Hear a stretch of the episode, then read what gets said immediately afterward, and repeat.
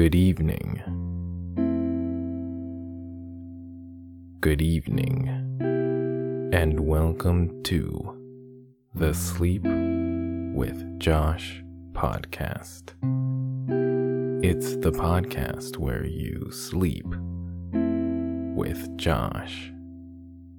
I am comedian Josh Yang, and every episode I read various pieces of literature in my trademark monotone voice to help you drift off to sleep. Literature like the dictionary, laws, various manuals, the different terms of services that everyone agrees to but never really reads, and other random, boring ideas. Tonight, as political tensions continue to escalate in the United States, as President Trump refuses to concede the 2020 election to President-elect Joe Biden, I want to revisit Plato's Socratic dialogue, The Republic, written around 375 BC in the cradle of Western democracy, Athens, Greece. It focused on justice, the order and character of a just city-state, and the quote-unquote just man. I feel like we can all agree that a just man would put their country and the welfare of their fellow citizens over their pride and ego. If you find yourself enjoying this experience, please follow this podcast on your podcast player of choice and tell everyone you know that you sleep with Josh. Because at the end of the day, the more people that sleep with Josh, the better. Feel free to also follow me on social media at Josh Yang Comedy. Now sit back, relax, and close your eyes, because you'll get tired of this podcast. Guaranteed.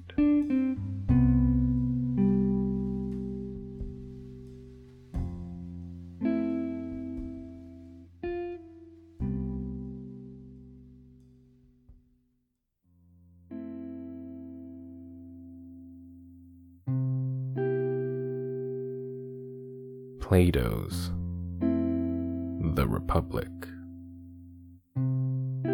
continuing from Part 1. But then I said,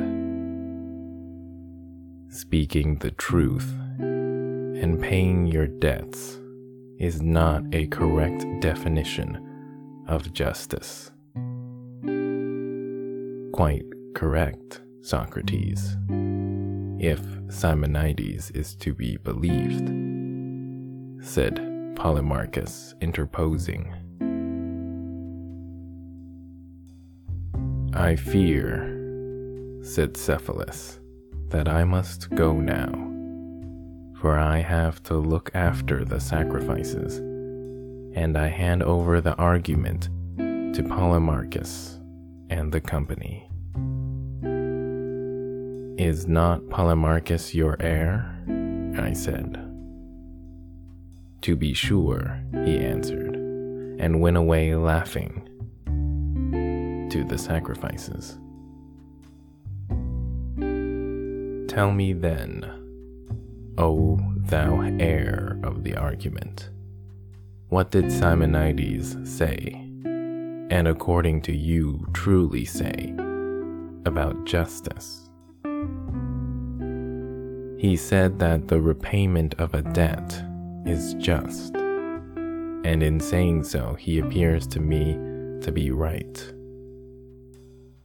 I should be sorry to doubt the word of such a wise and inspired man, but his meaning, though probably clear to you, is the reverse of clear to me. For he certainly does not mean, as we were just now saying, that I ought to return a deposit of arms, or of anything else, to one who asks for it when he is not in his right senses, and yet a deposit cannot be denied to be a debt. True. Then when the person who asks me is not in his right mind, I am by no means to make the return? Certainly not. When Simonides said that the repayment of a debt was justice, he did not mean to include that case. Certainly not, for he thinks that a friend ought always to do good to a friend and never evil. You mean that the return of a deposit of gold, which is to the injury of the receiver, if the two parties are friends, is not the repayment of a debt? That is what you would imagine him to say. Yes. And are enemies also to receive what we owe to them? To be sure, he said. They are to receive what we owe them, and an enemy, as I take it, owes to an enemy that which is due or proper to him, that is to say, evil. Simonides, then, after the manner of poets, would seem to have spoken darkly of the nature of justice, for he really meant to say that justice is the giving to each man what is proper to him, and this he termed a debt. That must have been his meaning, he said. By heaven, I replied. And if we asked him what due or proper thing is given by medicine, and to whom, what answer do you think that he would make to us? He would surely reply that medicine gives drugs and meat and drink to human bodies. And what due or proper thing is given by cookery, and to what? Seasoning to food? And what is that which justice gives, and to whom? If, Socrates, we are to be guided at all by the analogy of the preceding instances, then justice is the art which gives good to friends and evil to enemies. That is his meaning, then? I think so. And who is best able to do good to his friends and evil to his enemies in time of sickness? The physician. Or when they are on a voyage amid the perils of the sea? The pilot. And in what sort of actions, or with a view to what result, is the just man most able to do harm to his enemy and good to his friend? In going to war against the one, and in making alliances with the other. But when a man is well, my dear Polemarchus, there is no need of a physician? No, and he who is not on a voyage has no need of a pilot? No. Then in time of peace, justice will be of no use. I am very far from thinking so. You think that justice may be of use in peace as well as in war. Yes, like husbandry for the acquisition of corn. Yes, or like shoemaking for the acquisition of shoes. That is what you mean. Yes.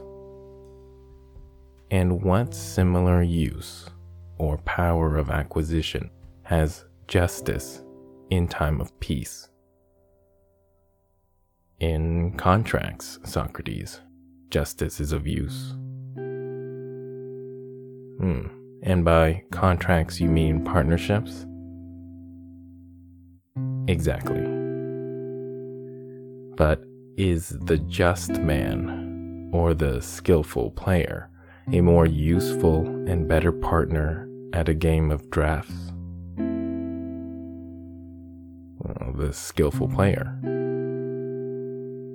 And in the laying of bricks and stones, is the just man a more useful or better partner than the builder? Quite the reverse. Then in what sort of partnership is the just man a better partner than the harp player? As in playing the harp player is certainly a better partner than the just man. In a money partnership.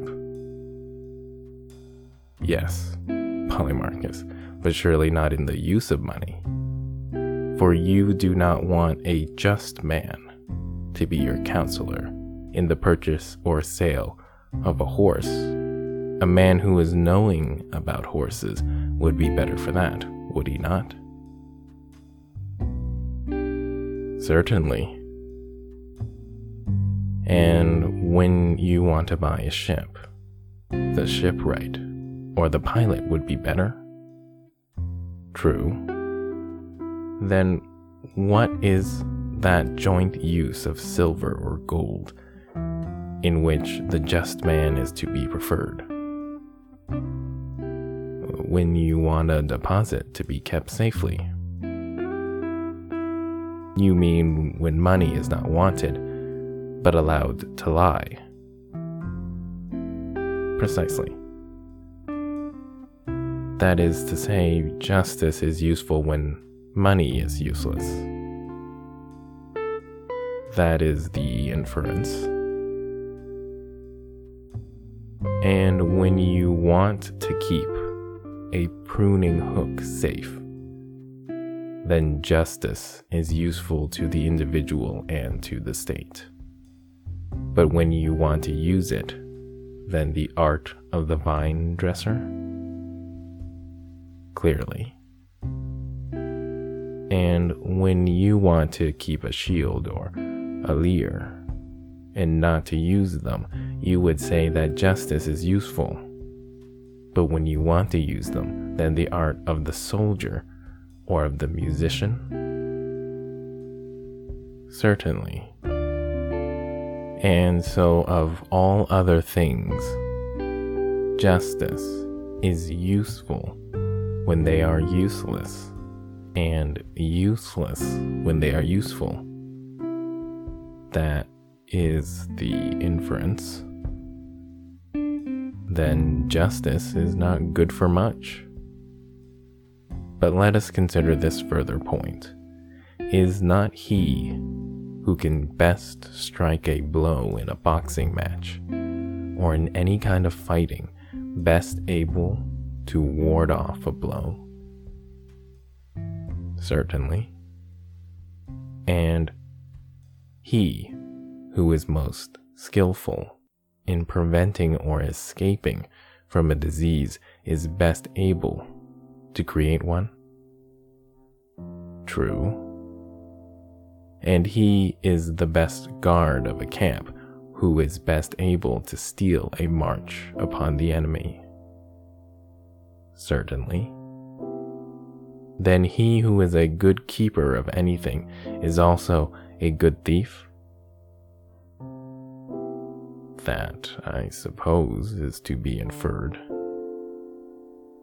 Then if the just man is good at keeping money, he is good at stealing it.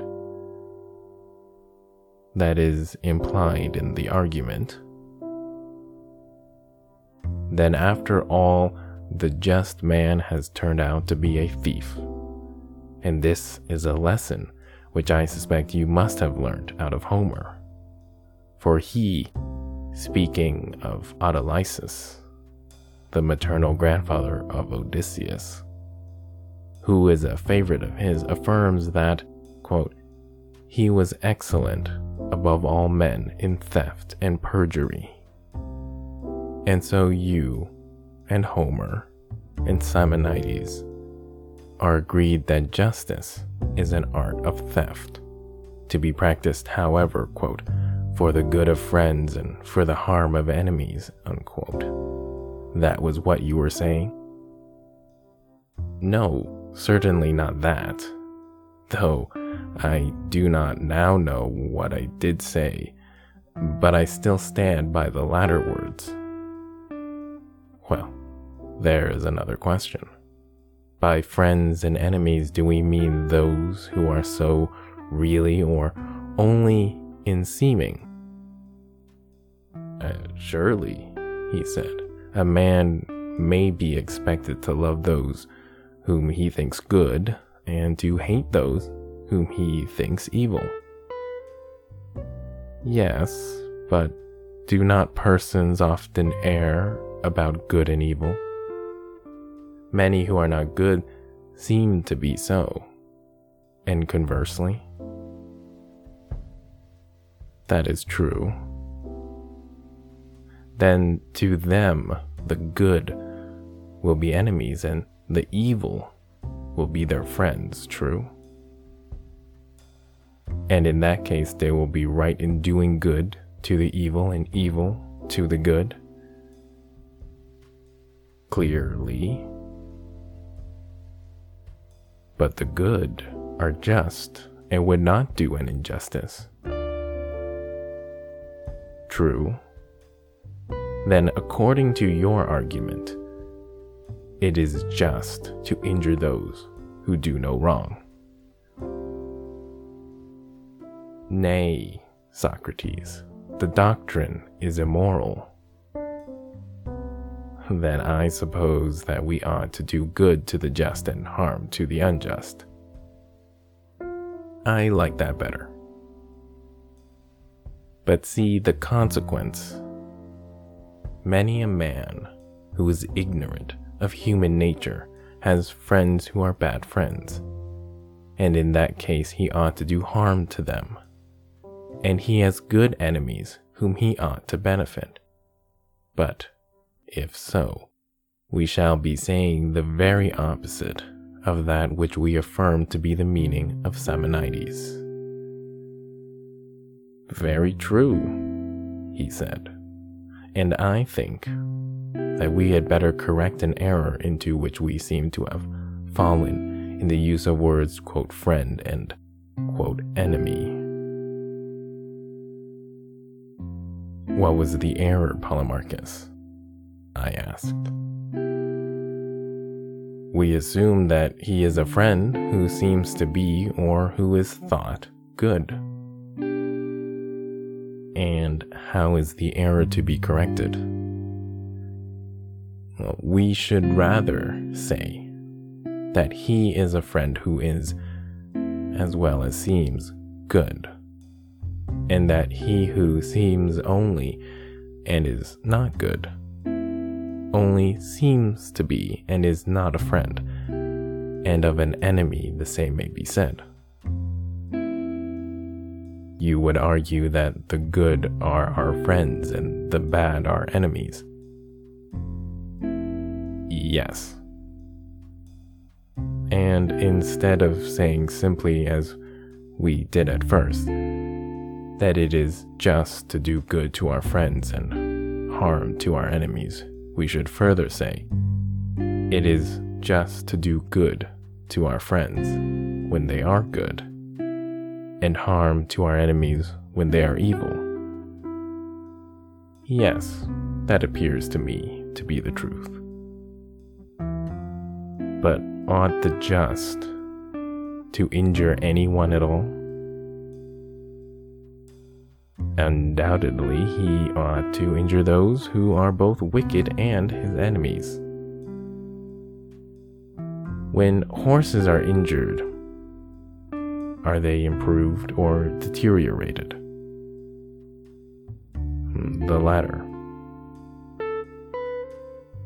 Deteriorated, that is to say, in the good qualities of horses, not of dogs. Yes, of horses. And dogs are deteriorated in the good qualities of dogs, and not of horses. Of course. And will not men who are injured be deteriorated in that which is the proper virtue of man? Certainly. And that human virtue is justice. To be sure, then men who are injured are of necessity made unjust. That is the result. But can the musician by his art make men unmusical? Certainly not. Or the horseman, by his art, make them bad horsemen? Impossible. And can the just, by justice, make men unjust? Or, speaking generally, can the good, by virtue, make them bad? Assuredly not. Any more than heat can produce cold, it cannot. Or draft moisture? Clearly not. Nor can the good harm anyone? Impossible. And the just is the good, certainly. Then to injure a friend or anyone else is not the act of a just man, but of the opposite. Who is the unjust? I think that what you say is quite true, Socrates. Then, if a man says that justice consists in the repayment of debts, and that good is the debt which a just man owes to his friends, and evil the debt which he owes to his enemies, to say this is not wise, for it is not true, if, as has been clearly shown, the injuring of another can be in no case just. I agree with you, said Polemarchus. Then you and I are prepared to take up arms against anyone who attributes such a saying to Simonides, or Bias, or Pittacus, or any other wise man or seer. I am quite ready to do battle at your side, he said. Shall I tell you whose I believe the saying to be? Whose? I believe that Periander, or Perdiccas, or Xerxes, or Ismenius the Theban, or some other rich and mighty man, who had a great opinion of his own power, was the first to say that justice is, quote, doing good to your friends and harm to your enemies, unquote. Most true, he said, Yes, I said. But if this definition of justice also breaks down, what other can be offered?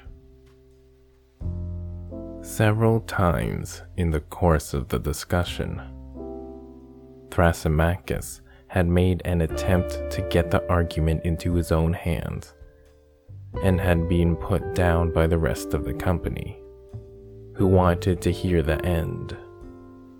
But when Polemarchus and I had done speaking, and there was a pause, he could no longer hold his peace, and, gathering himself up, he came at us like a wild beast, seeking to devour us.